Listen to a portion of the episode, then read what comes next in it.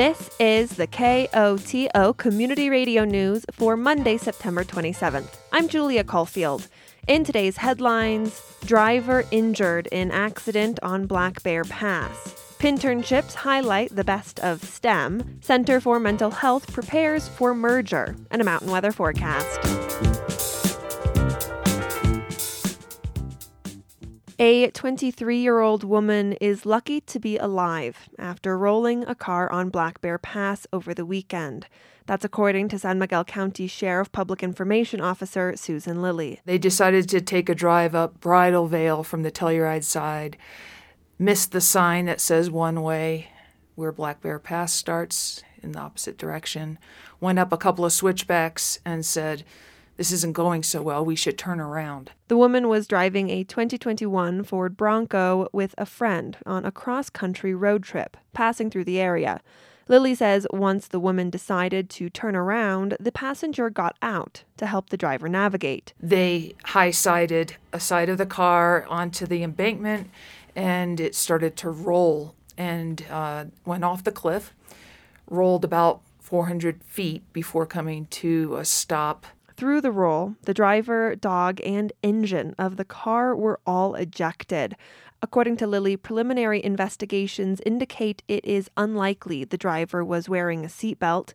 However, she adds in the case of steep mountain passes, law enforcement actually discourage drivers from wearing a belt. You give yourself a better chance of surviving if you're ejected than trapped in a vehicle that drops even more, say a thousand feet, um, you're probably not going to survive that. San Miguel County Sheriff deputies, Telluride Fire Protection District personnel, the Telluride Marshal's Department, and Colorado State Patrol responded to the incident.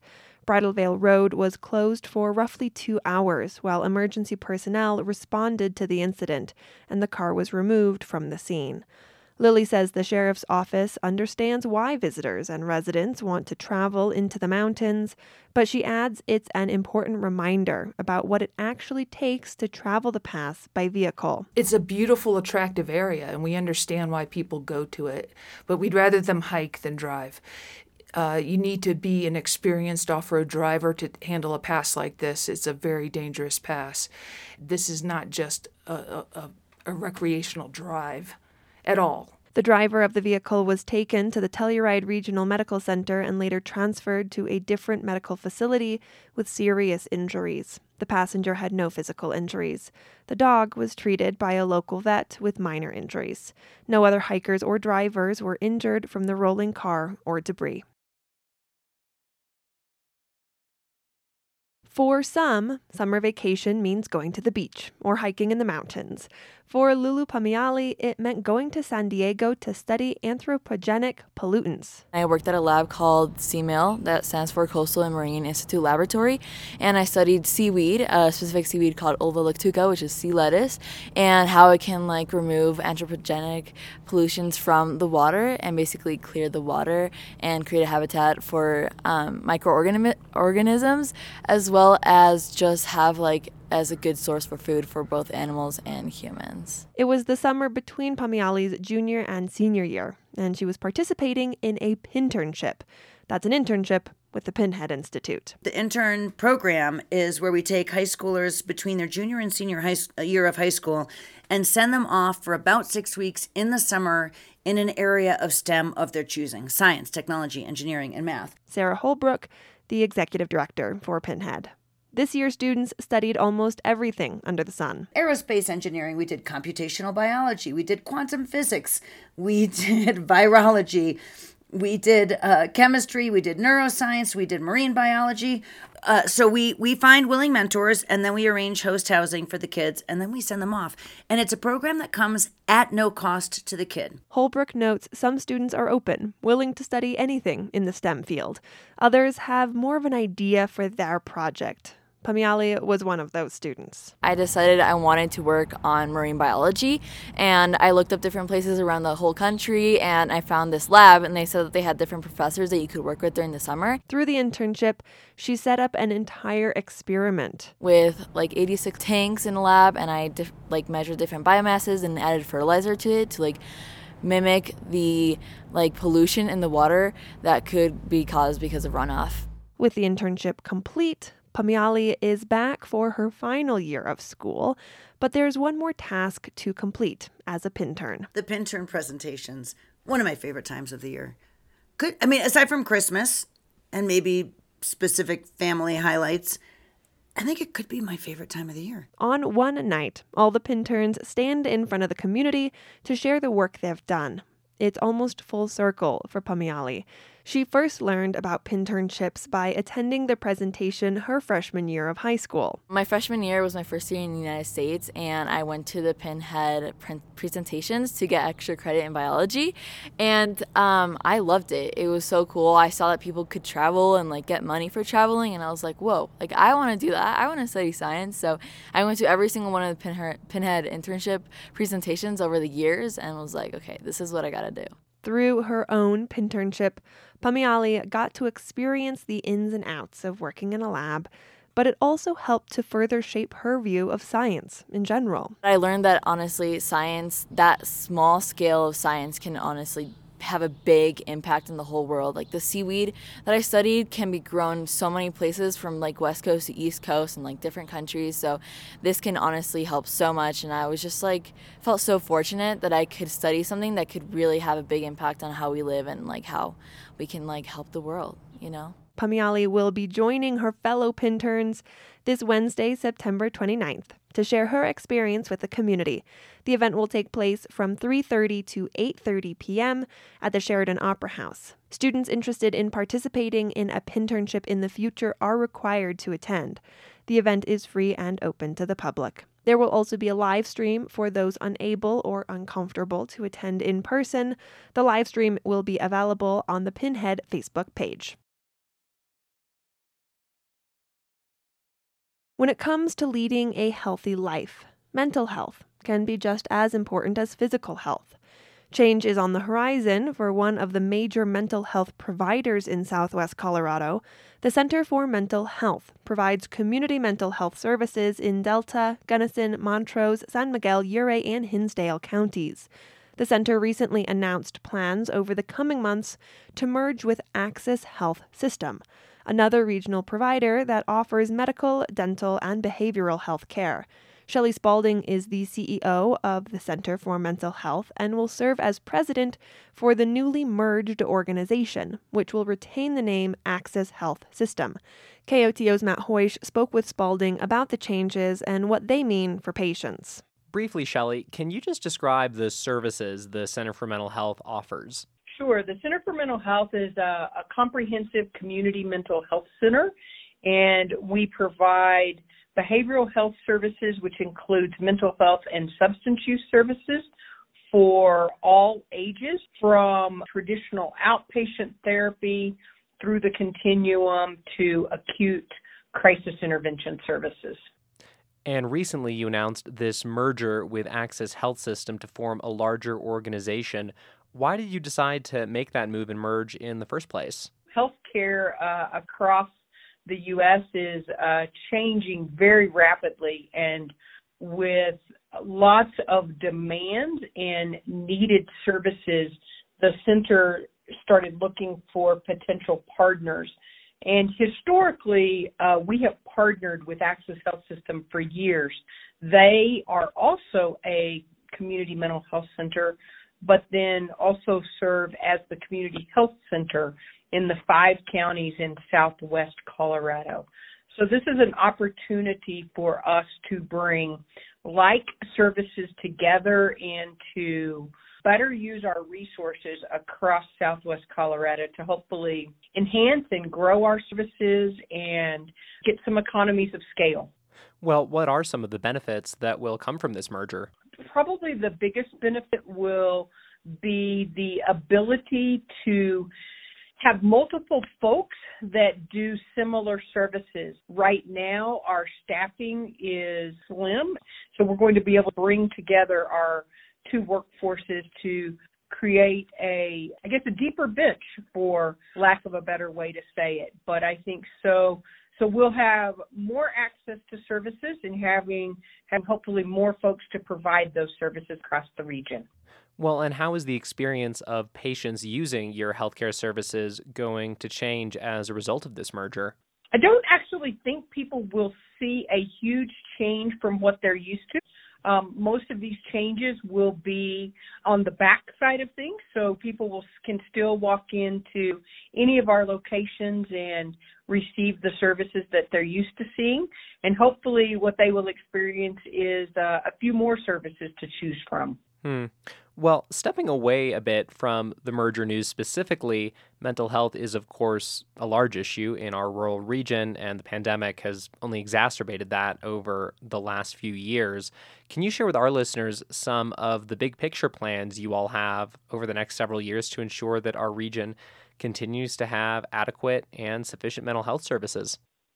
Yeah, absolutely, Matt. I would say our biggest thing is um, we have plans to expand our staff and to, to grow our staff of um, behavioral health providers. In addition, um, one of the things that COVID brought us, like many other industries, is the world of telehealth. And so allowing folks that might live in some of our smaller communities or where transportation might be a challenge, offering those services through telehealth so they can actually receive services uh, in their home when, when they would prefer to do that. Shelley Spalding is the CEO of the Center for Mental Health and soon to be the president of the newly formed Axis Health System. Shelley, thank you so much for taking some time and chatting with us. Thank you, Matt. It's been a pleasure. Drivers heading down the spur and through Telluride may experience some traffic congestion over the next few weeks. According to Rich Estes, Streets and Utilities Superintendent for the town of Telluride, two water projects are backing up traffic. One is a private construction project, part of a remodel on a home on West Colorado Avenue. Estes says the construction project is adding a new water line to a renovation. The other project is from the town of Telluride itself. Estes says the town is undertaking routine upkeep on the 10 inch water main to Telluride. The construction on Main Street will likely go through the week. Estes says the construction on the spur could last up to about four weeks. Fisayo Olajide will be representing Mountain Film as its 2022 Emerging Filmmaker. The film festival made the announcement last week. Olajide is a Brooklyn based, UK raised filmmaker informed by her love of still photography. Her most recent film is called The Underground Railroad Ride and tells the story of five black and Latinx cyclists who embark on a bike tour inspired by the Underground Railroad. According to Mountain Film, the purpose of the Emerging Filmmaker Fellowship is to give rising filmmakers a boost early in their career. As the fellowship recipient, Olajide will receive a year long mentorship, networking, and development assistance for her film. In a news release, Mountain Film notes Olajide hopes to have the Underground Railroad ride completed to show at the 44th Annual Mountain Film Festival next year. A lawsuit filed last week aims to remove a statewide ballot question from the upcoming November election. Conservatives are pushing Amendment 78 to give state lawmakers more control over how the governor spends emergency funds. But Scott Wasserman says it shouldn't have qualified for the ballot because odd year elections are only supposed to deal with issues related to the Taxpayer Bill of Rights, or TABOR. Wasserman leads a liberal leaning research group in Denver. When we're talking about emergency federal dollars, when we're talking about research grants, you do not want these funds tied up in partisan bickering at the state legislature. Supporters say there should be more accountability for how the executive branch spends tens of millions of dollars. Amendment 78 would also stop the Attorney General from spending lawsuit settlements without legislative approval. Hundreds of people marched in Denver Saturday, including members of the Telluride community, in an action organized by the Colorado Immigrants' Rights Coalition. Demonstrators demanded that Democrats overrule the Senate parliamentarian and include a pathway to citizenship in the upcoming budget reconciliation bill. KGNU's Jonathan Flowers reports from Denver.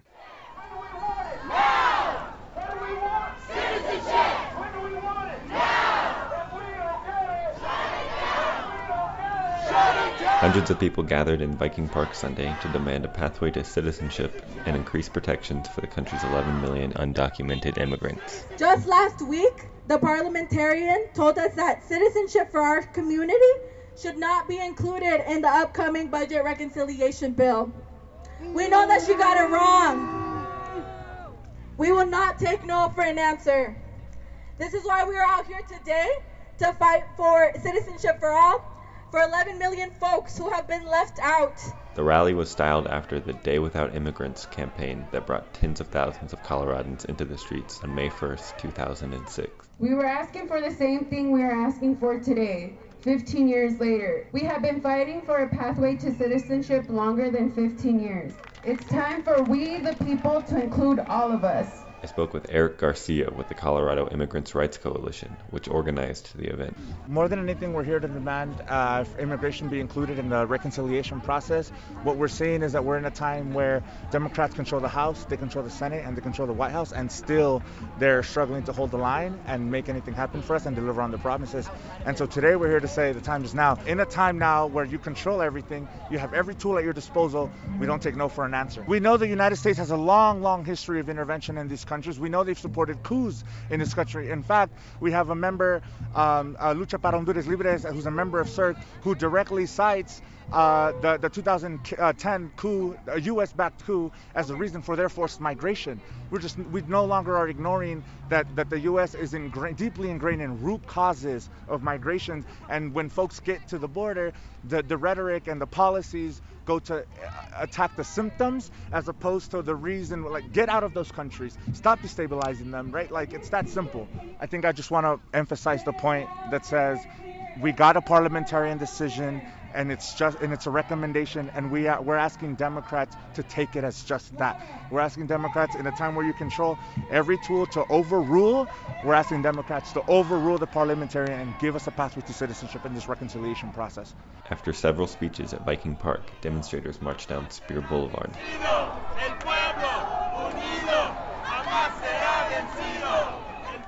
Um, right now we are on the road, um, and there's a lot of people here for the same vision and purpose of making sure that everyone has human rights in this country.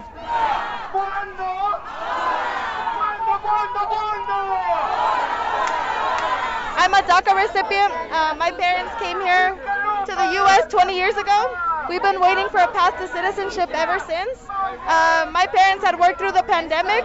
The whole time they're essential workers and they should be protected. The marchers finally reached their destination at Tivoli Quad on the Auraria campus. Bienvenidos, mi gente! Bienvenidos a todos! Welcome!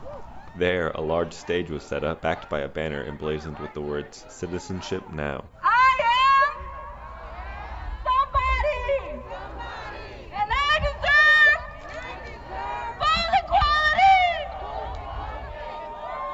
The rest of the afternoon's program included music, dance, and spoken word.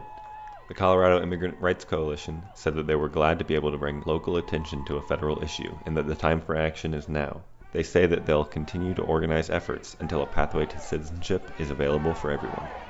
For KGNU, this is Jonathan Flowers.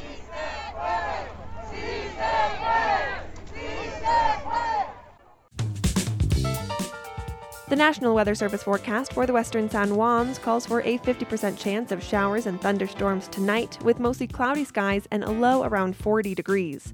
Tuesday, expect showers and thunderstorms with a high in the mid 50s during the day and a low around 40 at night. Wednesday, there's a 70% chance of showers and thunderstorms with a high around 55 degrees. Wednesday night calls for a chance of showers and thunderstorms with a low in the mid 30s. This has been the news for Monday, September 27th. Thanks for listening. If you have a story idea or a news tip, call the news team at 728 3206.